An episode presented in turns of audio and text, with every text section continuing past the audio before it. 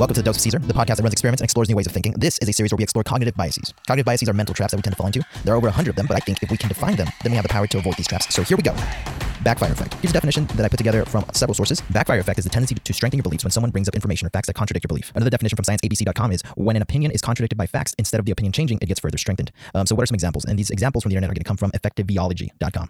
So example number one is about parents who are against vaccinating their children. There was a study done that found that when you give these parents who are against vaccination information showing why vaccinating their children is the best course of action, they sometimes become more likely to believe in a link between vaccination and autism. Example number two, a study published by the University of Chicago Press examined voting preference and showed that introducing people to negative information about a political candidate that they favor often causes them to increase their support for that candidate. So now you're starting to get what this is all about. It's a bias that makes people double down on what they believe, even though they're presented with facts that tell them that they're wrong. Um, so an example from my own life, right?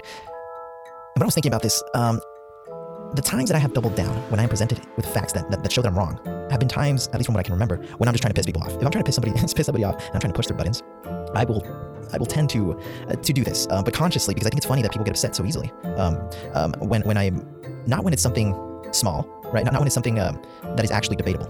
Well, even then, I think it's funny. But I think it's funny when people get upset. Um, when people get upset about, about what other people believe, especially if they know that they're right. You know, if, if they're, they know that they're right, just stop debating. I mean, the person you're talking to probably you can't change people's beliefs sometimes. But anyways, I remember debating with one of my best friends, Daniel, that the Middle East was a continent. Right? We were a little intoxicated, not crazy, but we did have some alcohol in our system. And when I first presented this, this idea, I don't know how it came up. I was like, yeah, you know how the Middle East is a continent. I don't remember if, if I knew if I knew that maybe I did mistaking it, mistaken it for a continent for a second, but I remember early on, very early on in our debate, I knew very, very early on. And I think what, what happened was that I, I realized that I was definitely wrong, definitely wrong. The Middle East is not a continent. But Daniel was taking me so seriously, and I thought it was hilarious that he uh, that he was so upset because he was looking at me like I was uh, like, "What are you saying, bro? How is, how is the Middle East a continent?" Like he was looking at me like I was crazy. And so when I saw this, for some reason, it amused me. So I doubled down because I was enjoying how worked up he was getting. I couldn't believe he he would debate me against such a, a ridiculously wrong statement that I made. Like, why debate me? Don't debate me on this. You know, you know what I said is wrong. Um, but I kept my shit together, and I was I was like, "No, dude, it's a continent. It's a fucking continent." Um, and, and I think this is an example when I've not, I guess, willingly fallen into this bias. I don't think I'm falling into the bias because I'm actively choosing to piss my friend off. But the craziest thing was that there was um, some girl that was hanging out with us, and she believed me. She was on my side. She was like, "No, I think yeah, the Middle East, East is a continent," and that was incredible. That was one of the most incredible moments because I convinced her that the Middle East was a continent. And then she started debating Daniel, and that holy shit, that that really pissed Daniel off. And at that point, I didn't have to do anything. I just watched this girl fight my fight that I that was wrong.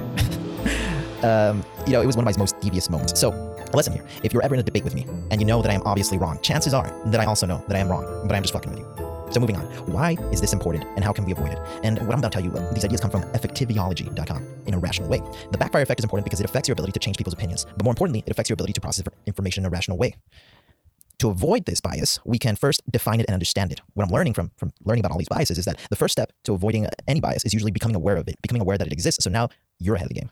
Number two, we can avoid attacking people if they have a wrong opinion. It is harder for someone to accept new facts if you get them into a defensive mentality by approaching them aggressively. So this bias usually happens. Um, I mean, it could happen to us, and and if, if it does happen to us, I mean, knowing that we might be doubling down on a wrong fact might be enough to make us possibly um, play with other people's facts. Right? Think about them. I consider them. That's the word that I was looking for. However, what seems like is that this bias is, is something that happens to other people. Like when you're talking to them, when you're, when you're presenting facts and they, they want to tell you that you're wrong. So I, I, think to make them avoid this bias is not attacking them because then they're more open to hearing your ideas. And lastly, you want to be intentional with how you present our information to others. If we can present if we can present information in a way where we allow others to come to the conclusion that we want them to come to, rather than forcing them to agree with us, we can be much more successful in helping people accept new facts. We can focus more on these psychological, what do you want to call them, tools, uh, techniques, so that we can avoid making other people more likely to fall into this uh, bias.